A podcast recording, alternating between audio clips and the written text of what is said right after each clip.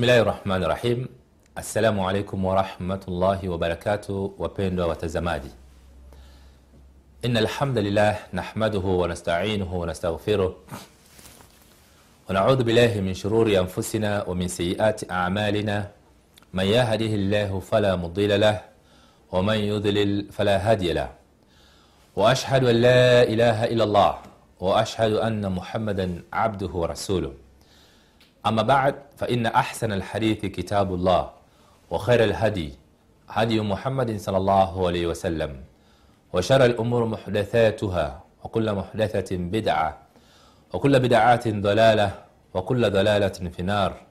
أعاذنا الله منا وإياكم من عذاب النار. وبعد.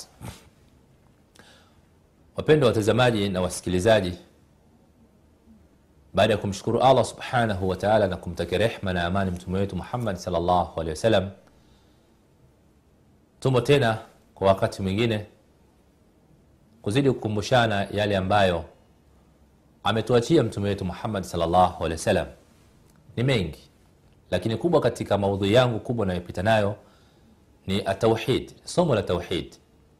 Na kitabu tunachoishi nacho ni kitabu maarufu alqaulu lmufid القول المفيد في أدلة التوحيد. تشيخ محمد عبد الوهاب علي الوصابي العدلي العدلي عميتو نقلية ما فنديشو مزوري كبيسة. نكتابو كدوغو لكيني كنا مامو مينج ما كوبو نمزوري يا كتوتوا كتكا وشركينا نكوينجيا كتكا إبادة يا كمبودية الله سبحانه وتعالى. Kama tulivyotangulia kusema katika vipindi vyetu vilivyotangulia somo la tauhid ni somo mama kabisa ni somo la kwanza kabisa kwamba inabidi watu wafundishwe waelimishwe basi wataweza kutekeleza ibada zao nyingine vizuri zaidi kuliko kule kutokuijua hii tauhid. Ni somo la kwanza ni somo ambalo hata katika nguzo za uislamu tunasema ni tauhidi kwa ashhadu an la ilaha illa llah wa anna muhammada rasulullah. Utaona hapa ndani yake ni kwamba ni tauhidi. Kwa hiyo ndiyo ambayo mada tunayokwenda nayo. Na katika vipindi vilivyotangulia tumekuwa tukigusia nini maana hii nguzo ya kwanza ya uislamu au nini maana ya tauhid ya kalima hii ya tauhidi tamko hili la tauhid. La la ilaha illa llah muhammada rasulullah. Kwa maana ya la ilaha illa llah hakuna mola apasaye kuabudiwa kwa haki isipokuwa allah. Maana yake ni kwamba hakuna kuabudiwa kwa haki isipokuwa allah.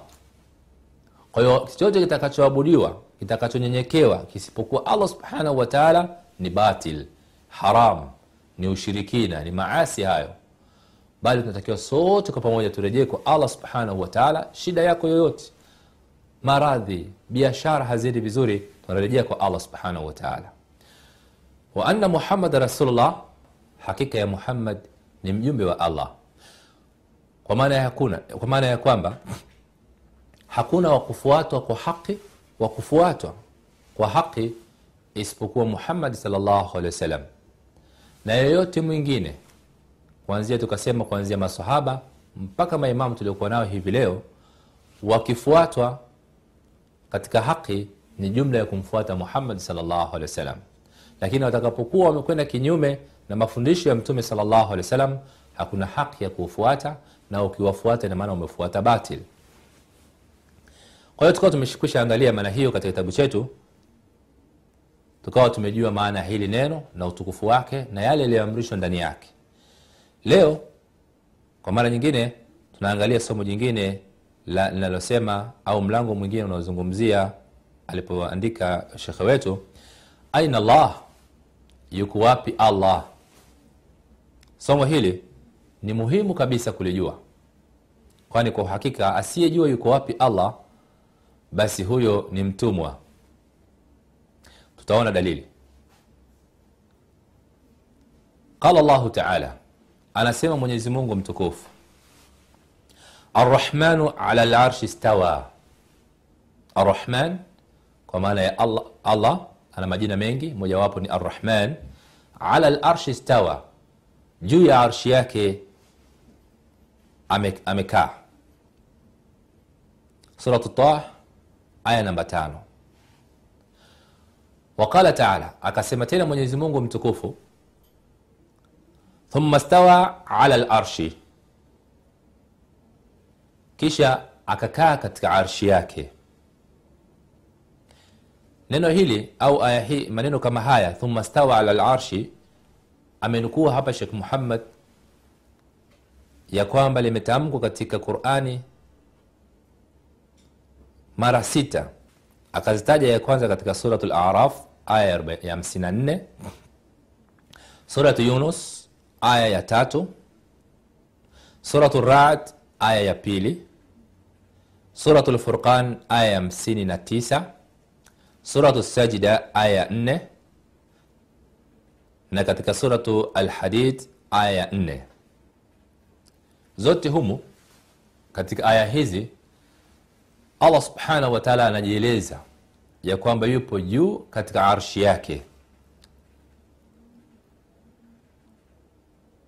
Waqala taala akasema tena mwenyezi mungu mtukufu wahuwa lqahiru fauka ibadih kwa maana yeye ni mweza mwenye nguvu fauka ibadi juu ya waja wake.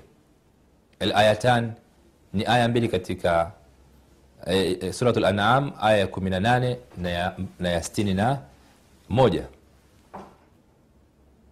waqala taala tuzitaje aya kwanza alafu tuangalie ufafanuzi wake.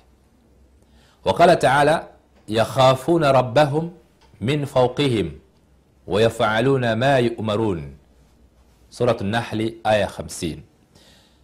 وما يخافون ربهم ونموغوب ملواء من فوقهم علي جوياو ويفعلون ما يؤمرون نوانفانيا يالي وليو أمريشوا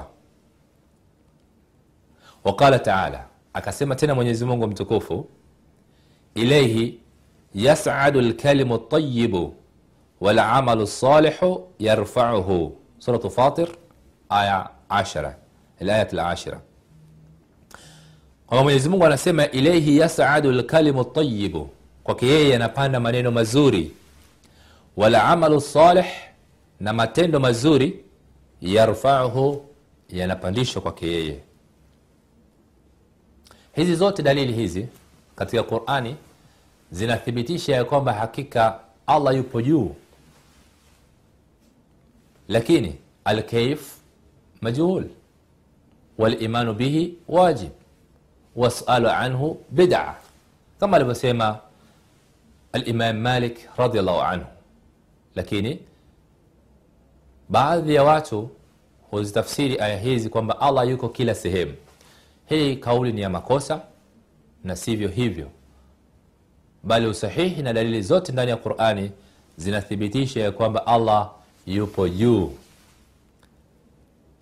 lakini kama alivyosema imam malik ni kwamba tusisawir tusitengeneze picha kwa kuwa allah yuko juu katika akili zetu tukadhani kwamba basi akiwa yuko juu mwenyezi mungu katika kiti chake cha enzi basi atakuwa amekaa hivi yuko hivi yuko hivi. La haijuzu kutaswiri au kutengeneza picha ya hivyo kwa sababu allah subhanahu wataala anasema walam yakun lahu kufuan ahad. Hakuwa allah ni kufanana na kitu chochote bali sifa yake ni hiyo yuko juu. Kwa hiyo aya hizi zote ni kuonyesha kwamba allah yuko juu.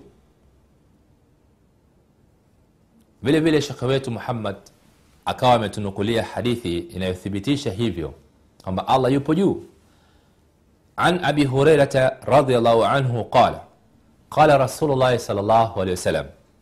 Abu hureira radhi za allah ziwe juu yake anasema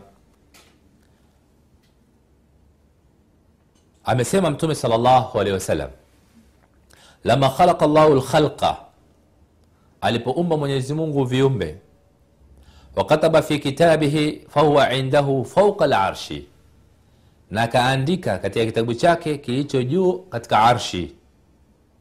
Hapo ni mahalu shahid. Kwa maana hapo fauqa larshi ni kuonyesha kwamba kiko juu katika arshi yake aliandika nini mwenyezi mungu subhanahu wa taala anasema inna rahmati hakika ya rahma zangu sabaqat ghadhabi inna rahmati ghalabat ghadhabi hakika ya rehma zangu zimetangulia hasira zangu akhrajahu lbukhari fi awal badi lkhalqi wa fi ltauhid wa muslim fi ltauba ha hii hadithi sahihi inatuthibitishia vile vile kama aya tulizotangulia kuzitaja kwamba hata haya maneno matukufu ya kwamba hakika ya rehma za allah zimetangulia adhabu yake kwamba kabla ya kuleta adhabu allah subhanahu wataala huleta rahma kwa wingi na kwa muda mrefu. Inapokuja adhabu ni baada ya kuwa ni kutoa darsa na fundisho ili watu warejee kwa mola wao. Kwa hiyo kwa hakika ni kwamba rehma za allah zinatangulia kuliko ghadhabu zake na mahali ushahidi ni kwamba hayo maneno yaliyoandikwa katika arshi ya rahman yako katika juu katika arshi ya allah tabaraka wataala labda hilo lisitoshe ametunukulia hadithi nyingine shekhe wetu hapa ambayo itatuweka wazi zaidi. Ni hadithi ya pili baada hiyo ya kwanza kuiangalia an muawiya bin alhakam assalami anhu qala. Muawiya anasema hivi kanat li jariyatun nilikuwa mimi ninaye kijakazi. Wa kike au mfanyakazi. Tara ghanaman li. Alikuwa akinichungia wanyama wangu. Qabla ahad qibala uhud waljawania katika sehemu za uhud pande za jawania fatalatu dhata yaumin siku moja nikamwangalia huyu jaria wangu mfanyakazi wangu faidha dhibu kad dhahaba bishatin min ghanamiha. Yani mara nikaona yule, yule, yule mbwa mwitu amemchukua mmoja wa mbuzi wangu akakimbia naye. Wala rajulun min bani adam na mimi ni mtu katika watoto wa adam.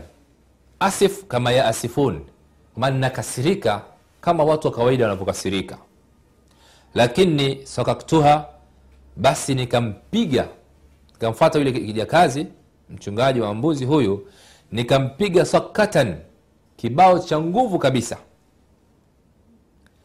Lakini kikawa kimenipa huzuni jinsi kilivyomwangukia kibao kile kama nikahisi kimemuumiza nikaona hapana pengine nimekosea hivi.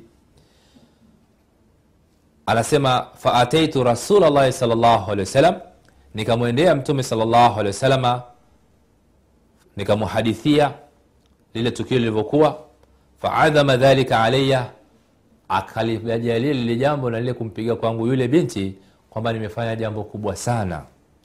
Umempiga huyu jaria namna hii. Huwezi kujua huyu ni binadamu pengine ni binadamu ameghafilika. Mpaka anachukuliwa mnyama wako alafu unampiga kwa kiwango hiki. Qultu baada ya kuona mtume sasama amebadilika sura na hakufurahishwa na kitendo kile nikamuuliza ya rasulllah ewe mjumbe wa allah afala atiquha je basi nisimwache huru? Qala mtume sal llah sema akamwambia huyu muawiya itini biha naomba umlete. Faataituhu nikamleta faataitu biha faqala li faqala laha. Mtume sasama nilipokwisha mleta yule binti akamuuliza aina allah? Yuko wapi allah? Qalat fi samai. Akamwambia yupo juu. Qala akamuuliza waman ana? Na mimi ni nani? Qalat yule binti akasema anta rasulllah wewe ni mjumbe wa allah.